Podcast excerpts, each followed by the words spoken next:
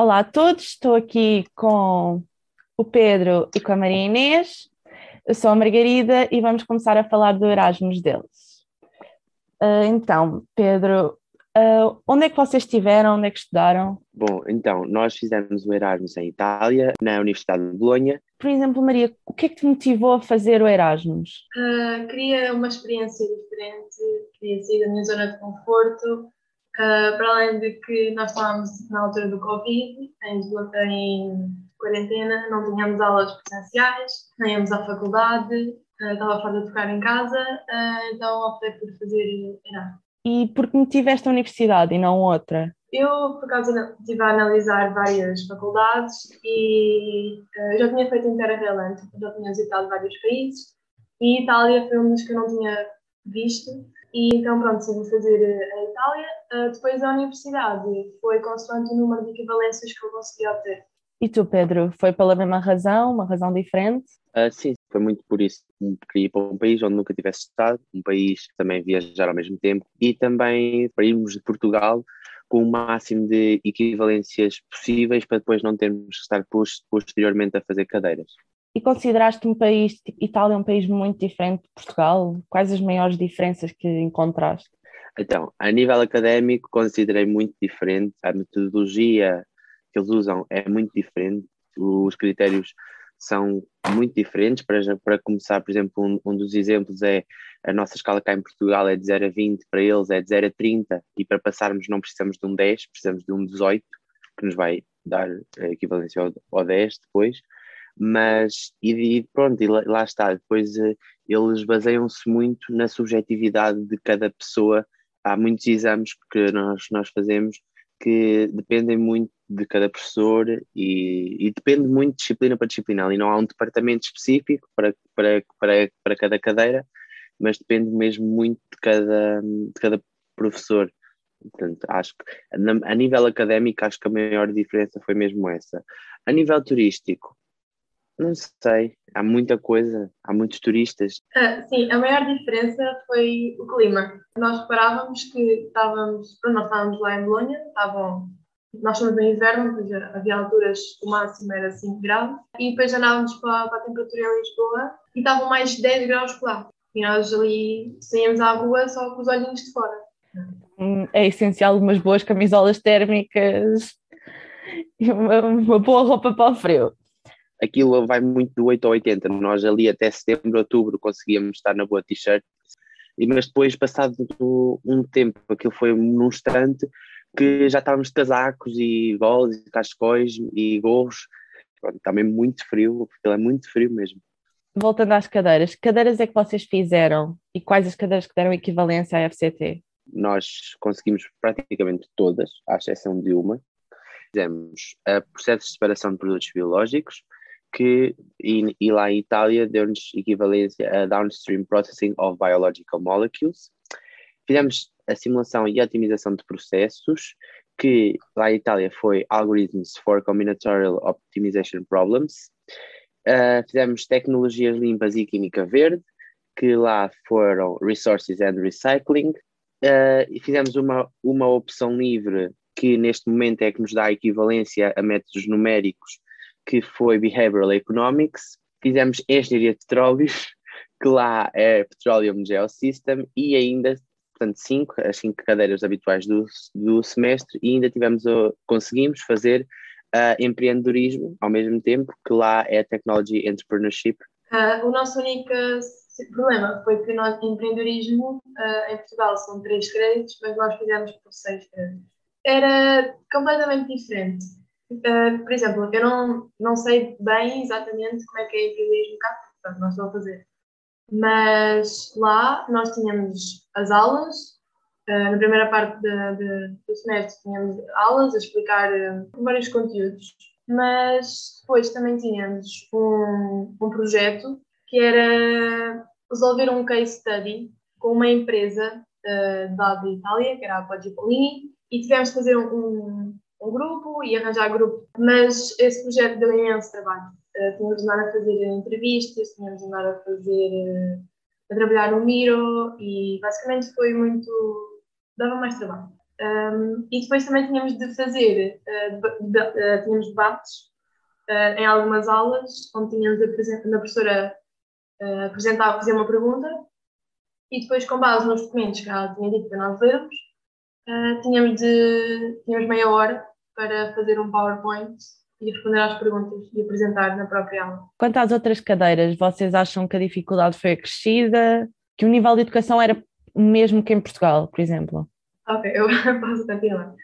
Por exemplo, Behavioral Economics, que era opcional, nós não tínhamos tido nenhuma cadeira de economia antes. Escolhemos mesmo porque é diferente, parece interessante.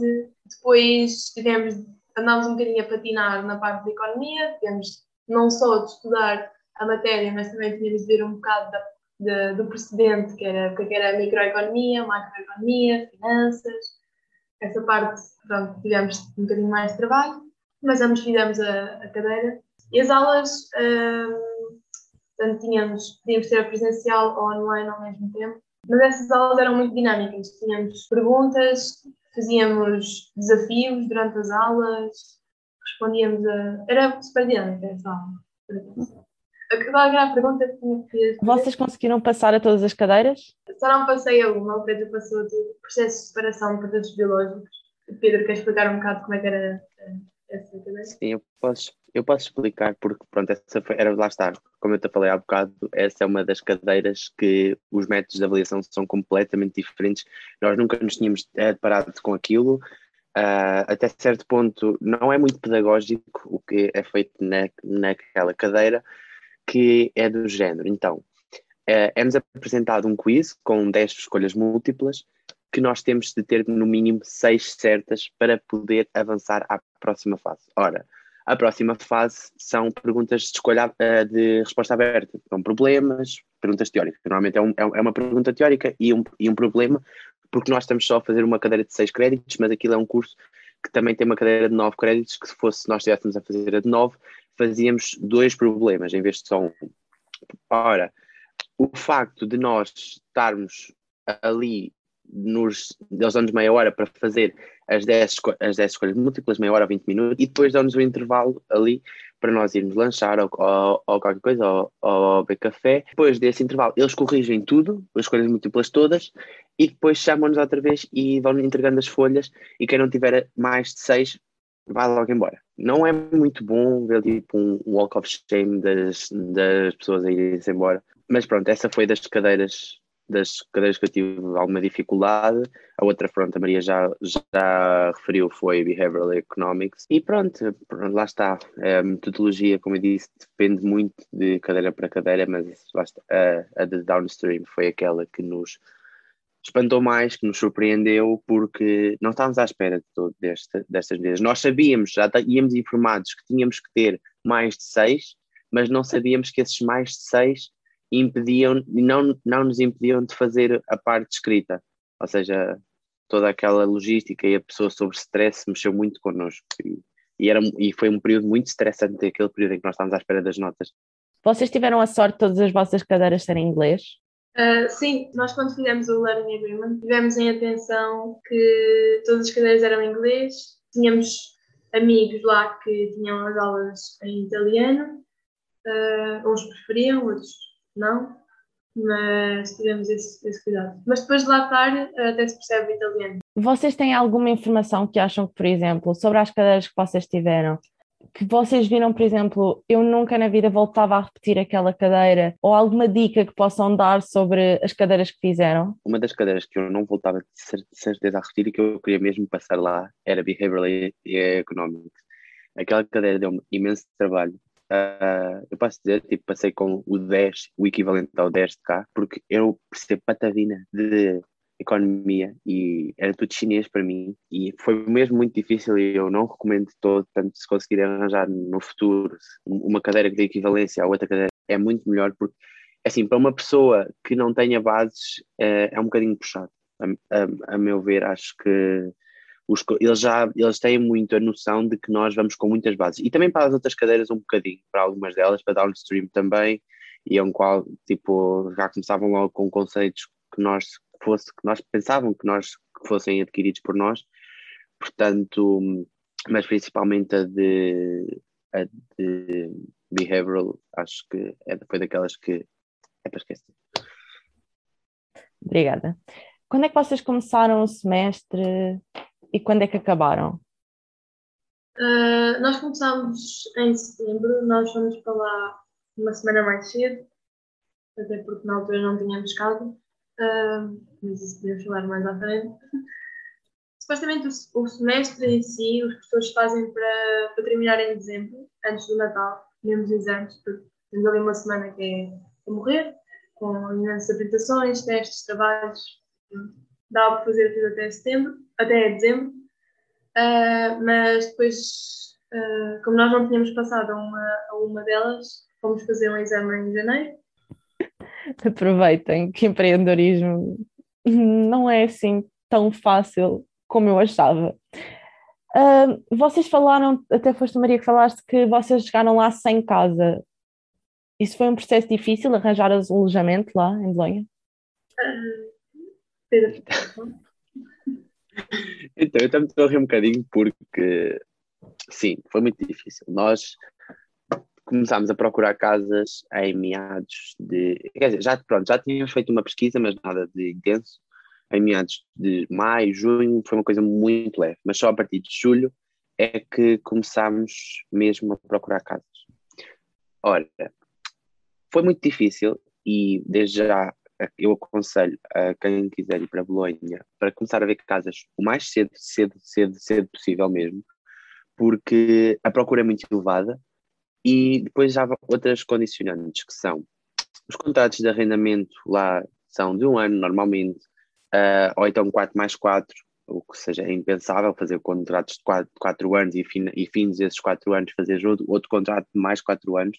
Nós na primeira semana ficámos alojados num hostel, que também é residência, e posteriormente virou a nossa casa durante o período em que estivemos de Erasmus, mas ficámos durante esse período lá, nesse hostel lá, que foi o Combo, Bolonha, e...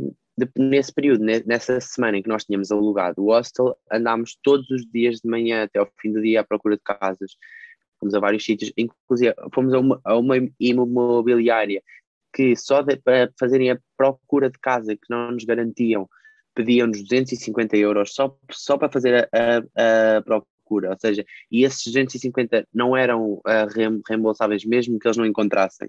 Ou seja, era só um sinal para eles tipo, iniciarem lá a procura que nós mesmo em casa conseguimos fazer com o nosso computador. Vimos muitos sites, muita coisa, imovirtual, sei lá, imobiliários, não sei, foi mesmo muita coisa mesmo.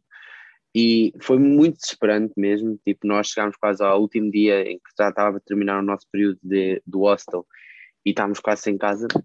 E até que decidimos, pá, eu e a Maria estávamos lá já, e decidimos, ok, vamos tentar ficar aqui no Combo, é um bocadinho fora do centro, mas também conseguimos arranjar outras maneiras de nos deslocar. Depois descobrimos até que a nossa faculdade não era bem no centro, portanto era mais fácil para nós até ir para a faculdade, e então ficámos no Combo.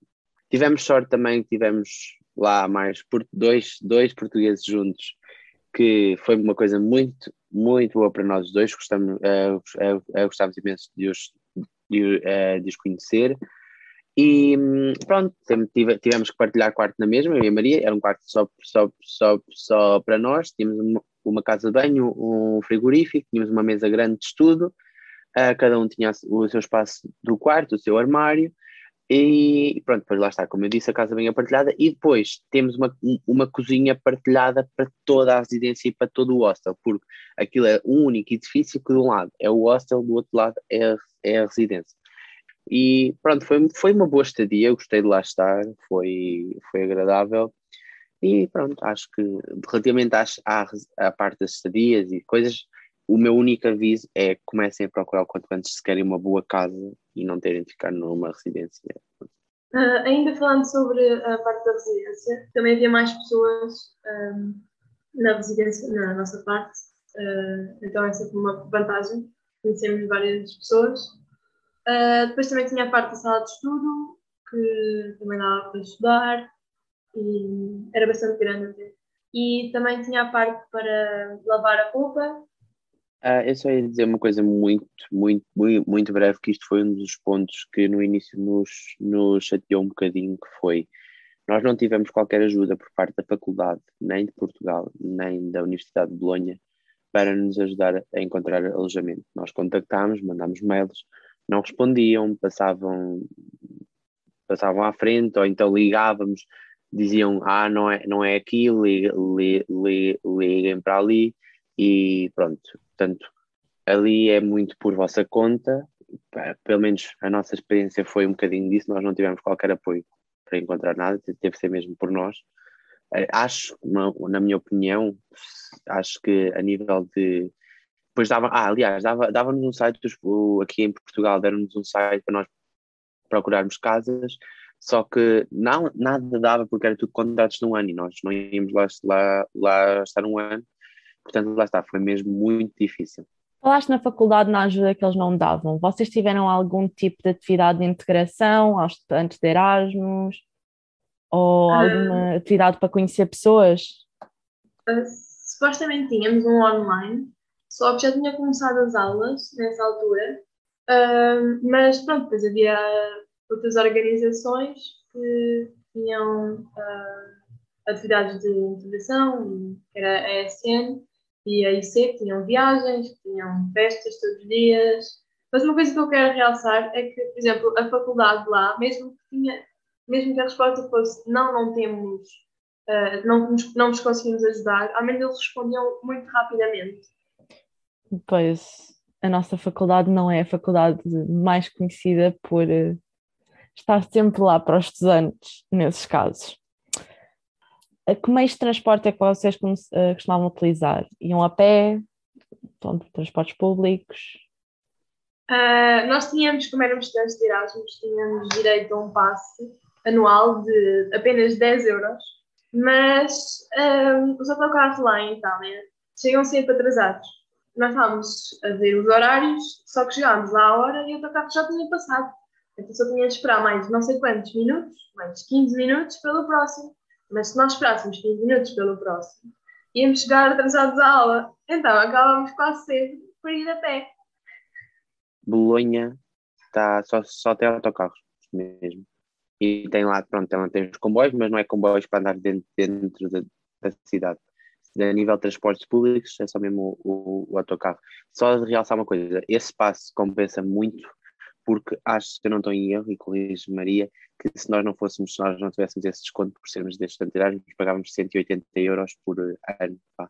Ou seja, sim. Para, acho que é 180, para ter direito a esse passo. Portanto, 10€ é ótimo pagarmos isso. O custo de vida em Itália, vocês acharam muito mais caro que Portugal ou... Então, relativamente a isso, o custo de Itália é muito elevado. Isso foi um choque. No início, pronto, nós estávamos a habituar, não nos tínhamos tanto essa percepção, mas às vezes nós fazíamos compras tipo de 30, 40€ e olhávamos para o cesto e não tinha quase nada. Ou seja, a nível... de supermercado eu considerei mais caro, e acho que a Maria também partilha da mesma opinião. Outras coisas também achei caro. Por exemplo, uma cerveja num restaurante era 5€. Outra coisa, o álcool lá é mais barato do que em Portugal. Isso é um ponto importante. No supermercado. Apenas no supermercado. No supermercado, exato. Mas noutras coisas, portanto, a carne achei caríssima, o peixe igualmente caríssimo. Estava-me a tentar lembrar assim de coisas que eram caras, assim mais de supermercado, mas no geral era tudo caro. Até os iogurtes, que é uma coisa que em Portugal é barato, lá não é barato. As massas lá são baratíssimas, isso aí não há, mas eles têm 500 variedades ou 500 variedades de massas, e o queijo lá é muito caro. E o presunto também, mas é muito bom, é caro, mas é bom. Mas pronto, mas tipo, tem de valer o dinheiro. Sim, isso vale, nesse aspecto vale. Mas lá está, os restaurantes eram caros, eles lá por exemplo, a nível da restauração, eles não são como nós, que temos entradas, prato principal e sobremesa. Não, eles lá têm entradas, que é o antipasti, depois tem o primi piatti e tem o segundo prato. E depois ainda tem as sobremesas, ou seja, é uma lourdes. Nós, às vezes, acabamos por só comer as entradas e o primeiro ou o segundo prato. Nunca chegámos a pedir uma refeição completa, porque é impensável uma pessoa sair de lá de bolsos vazios, completamente. Mas pronto, a comida lá, não sei se vamos falar mais à frente, mas é muito boa. Essa massa, preparem-se para engordar. Porque eu engordei, não tenho problemas de dizer que engordei, e porque uma pessoa come muita massa é o mais fácil de fazer, tipo, ao virar da esquina, a um restaurante qualquer, massa boa, pizza, então, meu Deus, havia lá uma casa com pizzas. Acho que a Maria quer falar sobre isso. Maria, podes falar, que eu sei que queres falar. Sim, imagina, geralmente quando vais tirar as pessoas emagrecem, sim. E houve pessoas que emagreceram. Mas sim, é um bocado difícil com a quantidade de massas que existem. É que vocês não têm noção, aquilo é mesmo bom. A massa, juro. Eu até vim no Natal e já só queria voltar para comer massa. Depois, sim, há lá uma casa de pizzas que eles têm a pizza inteira, a 2,5€.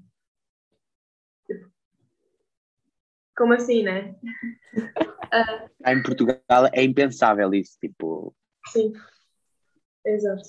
Mas como é que se chama essa casa de pizzas? Era a Pizza Casa. Pizza Casa. Mas também havia outros sítios onde podias levar uma fatia grande até, por 1,5€, e a pizza era boa. Sim, a comida lá é muito boa, e então as pizzas não se comparam a estas pizzas que nós comemos aqui em Portugal ou que nós comemos em qualquer outro sítio. Tipo, é mesmo bom, é mesmo verdade que as pizzas lá são ótimas. E são feitas na hora, nunca é daquelas pizzas que eles já têm congeladas, não é? Tudo feito na hora. Mesmo as calzones que são fechadas e mais não sei o que, é tudo feito na hora, tudo confeccionado, portanto é ótimo. Essa parte é mesmo bom. Vocês costumavam muito almoçar fora de casa ou na faculdade, ou acabavam mais por ficar pela comida que cozinhavam?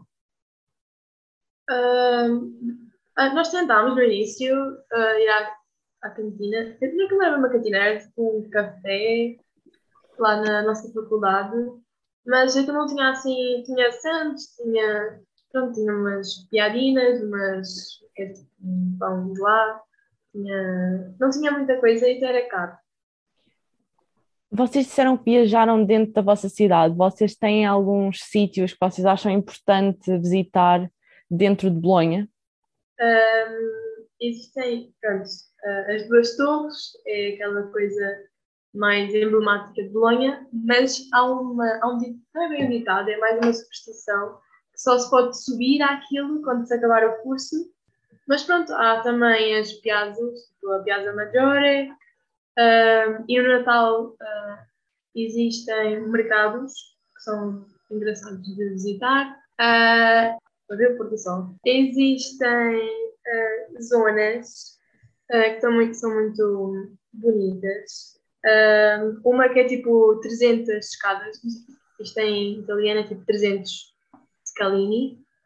Dá um bocado de trabalho ir para lá, e não é bem em Bolonha, mas é bonito, se não apanharem no voeiro. Depois também tem o Jardim Margarita, que é bem bonito, tem umas tartarugas, tem umas fontes. Lá os jardins não têm flores, são jardins que não têm flores. Tem só árvores e relva e bancos, mas tem muita relva.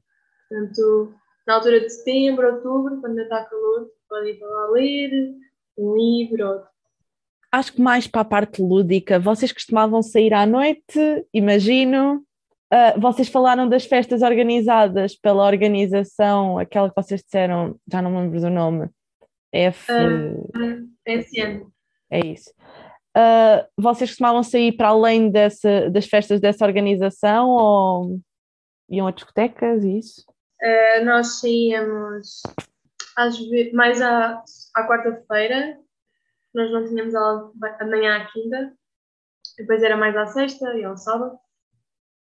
Mas também havia atividades todos os dias, mas nós não conseguíamos sair sempre. Mas sim, havia festas. Lá existe igualdade de género, ou seja, as raparigas também pagam o mesmo que os rapazes para entrar na discoteca. Mas pronto, há sempre pessoas na rua. Em setembro, outubro, as ruas estavam cheias, mas completamente cheias, e as praças. E as pessoas estavam todas sem máscara na altura. Nós em Portugal, quando saímos, ainda era obrigatório usar máscara na rua, mas lá já não era. Então ficámos um pouco confusos e no início usávamos máscara, mas depois deixámos de usar. Mas a nível de festas e atividades, aquilo é um espetáculo. Vocês acham que, por exemplo, alguma atividade que não seja tanto sair à noite, um sítio que vale a pena visitar para, tipo, sei lá, em Portugal há aquelas coisas dos trampolins e coisas assim de género, uma coisa que seja emblemática, tipo em Bolonha? Por acaso há uma coisa que não é grande, que não é assim nada de uau, mas é engraçado de visitar, que é o FICO, que é o Italy World, que é basicamente um museu de comida. É mentira. Tipo, aquilo paga-se uma entrada, acho que são 5 euros ou o que é, mas é para passar ali 2 horitas é um sítio engraçado para ir. E assim, mais lúdico, acho que não há assim grande coisa que nós possamos ir visitar nessa parte mais lúdica. Tens alguns concertos ao vivo? Sim. Mas assim, dessas atividades mais interiores... o cinema, mas nós não chegámos aí porque era italiano, e as legendas eram em italiano, portanto, não nos compensava nada. Tivemos amigos nossos que foram, mas não perceberam nada, portanto, desistimos. Vocês acabaram por ter um grupo de amigos assim um bocado diversificado, com várias nacionalidades, ou ficaram mais para as pessoas que encontraram portuguesas? Nós tivemos muitos grupos. Nós tínhamos os grupos do IC e do ESN, como a Maria referiu há bocado, estas duas empresas. Depois tínhamos um grupo que era Erasmus Bolonha, e tínhamos um grupo que era só do Combo, que no início se criou, mas não se chegou a ser utilizado. Combo, a residência toda, falando. E depois tivemos um grupo que eu criei no início para todos os portugueses. No início começámos com 20 portugueses, o grupo neste momento já vai com 60 e tal pessoas ou mais, portanto foi crescendo há pouco tempo, porque uma pessoa ia adicionando outra, mas não sei o quê. E depois, pronto, depois tínhamos só o nosso grupo do Combo, que éramos eu e a Maria, depois mais os outros dois rapazes e outra rapariga que chegou mais tarde, e pronto, mas não houve assim um grupo em que nós fôssemos bastante ativos a falar, a não ser o dos Tubas. Vocês acham que levam essas amizades para a vida, ou são coisas que eventualmente se vão perder? São pessoas que se tornaram muito importantes pela experiência que viveram com vocês? Imagina, eu espero que eles não vão ver isto, menos os Tugas. Os outros não vão ver, porque não estão muito tristes. Mas eu acho que sim. Que nós, por acaso, fomos todos jantar há 2 dias, ou 3, há 3 dias, ali em Lisboa, e foi bom. E acho que foram pessoas que nos ajudaram, e que nós íamos almoçar e jantar todos os dias com eles, fazer as refeições. Nas últimas semanas nós fomos passear todos, fizemos viagens. Acho que estávamos tipo lá uns para os outros, e sempre que era preciso alguma coisa nós ajudávamos uns aos outros, e acho que sim, que são pessoas que, muito simpáticas, que ficam.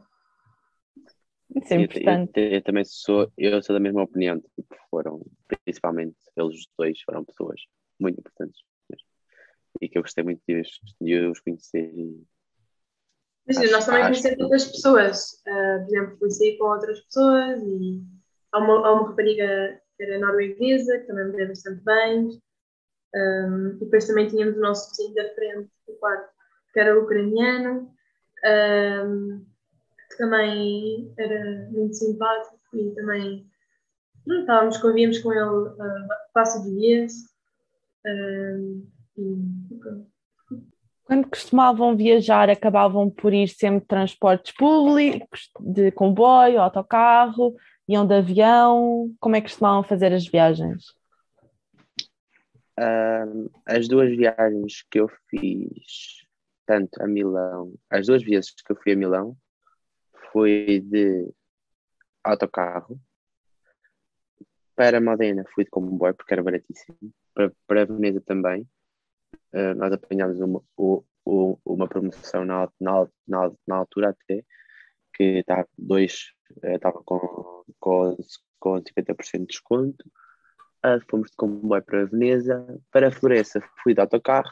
E para Roma podia ter ido de autocarro ou de comboio, mas optei por ir de comboio, porque apesar de ser mais caro, era muito mais rápido. Em vez de demorar 5 horas de autocarro ou 6, demorei 2 horas de comboio. Portanto, eles lá têm uma espécie de TGV, que é ótimo, e gostei mesmo muito da experiência. Para já, a experiência de andar daqueles comboios é excelente, é incrível. Uma pessoa parece estar num avião.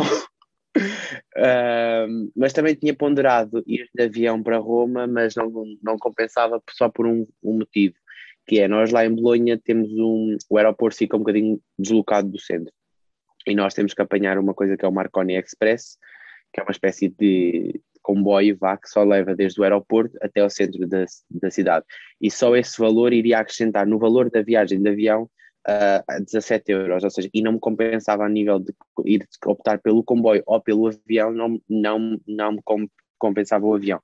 Mas também ponderei sim ir de avião para Roma, porque a viagem era rápida e não era muito dinheiro. Se fossem agora, fariam alguma coisa diferente? Voltavam a repetir esta experiência? Eu repetia, com algumas mudanças, mas repetia. É uma experiência, eu gostei muito de ir Erasmus, mas acho que não é só a cena de quero ir, quero visitar todo o país, mas não sei que não. A pessoa tem que ter um bocadinho de estofo e de acabou-se para certas e determinadas coisas, e, ou seja, não é só ir, é isso que eu quero chegar aí, tipo, não é só, acho que deve ser tudo bem ponderado, e eu não acho que é qualquer pessoa que consiga aguentar um Erasmus inteiro, tipo, só na cena de, vou para ali viajar, mas aqui, e eu vou estudar fora. Mas pronto, sim, repetia o Erasmus, tipo, não sei se por um período tão grande, porque o facto de estar longe de Portugal custou-me um bocadinho, porque eu estou muito apegado aos meus amigos e à minha família. Pronto, agora eu gostava de fazer um pequeno jogo com vocês. Eu acho que vocês conhecem o Rapid Questions, fazer uma pergunta rápida e vocês respondem o mais rapidamente possível sem pensar. A primeira coisa que vos venha à cabeça é o que dizem. A primeira pergunta vai para o Pedro. Disseste que sentiste muitas saudades de casa e da família. De que é que sentiste mais saudades? Dos amigos, claramente. Os teus pais não iam gostar de ouvir isto, mas ok. Maria, a melhor experiência com as pessoas do país, as pessoas de Itália? Foi em Turim. Nós fomos sair e ofereceram-nos, aquilo era um frasco com cubinhos de açúcar e com álcool, com 99% de álcool, e imagina, deram-nos uma colher daquilo, era o líquido, era o álcool, e o cubinho de açúcar, meteram aquilo na minha boca. Meu Deus, vocês têm de provar, mas foi uma experiência. Pedro, falaste tão bem da comida tradicional italiana, pior comida tradicional. Eu sei, é uma espécie de rosbife, aquilo não sei o que é. É tipo uma pasta de bife que eles fazem, que eu comi em Florença, espécie de patê, mas um patê de bife. É muito estranho. Dessa não estava à espera, sinceramente. Pronto. Maria, o maior choque cultural? Não sei. As pessoas são muito casmurras. São horríveis os italianos. Maria, primeira palavra que aprendeste? Tchau. Tchau é para tudo. Para lá, para adeus, dá para todo lado. Tchau é a primeira palavra. E a primeira asneira que aprendeste, Pedro? Vafanculo. Não vou traduzir, não vou dizer o que é. Pesquisem se quiserem. Mas vafanculo foi a primeira asneira que nós aprendemos e que ficou. Muito Maria, bom. Ficaste perdida alguma vez na cidade, em Bolonha? Claramente, as ruas eram todas iguais lá no centro. Aquilo era, os edifícios eram todos laranja de tijolo, mas agora no final já andava para lá sozinha. Pedro, andaste de transporte sem bilhete? É sim, eu espero que os picas de lá não vão ouvir isto. Mas sim, nós na primeira semana nós não tínhamos passe ainda. O é um maior arriscado, erro. Sim, mas arriscámos. Sorry, Pedro. Maria, o maior erro que cometeste em italiano? Geralmente só falava italiano quando estava bêbada e quando saía à noite. Misturava um bocado italiano com o espanhol. Pronto, e última pergunta, e esta eu gostava que os dois respondessem. Qual a palavra que define a vossa experiência? Desafiante. Acho que é um bocado autoconhecimento. E com isso acaba esta entrevista. Obrigada aos dois por terem estado aqui. Uma Obrigado. Parte das informações que eles disseram, principalmente com as equivalências e isso, vão estar disponíveis no nosso site. E espero que tenham gostado.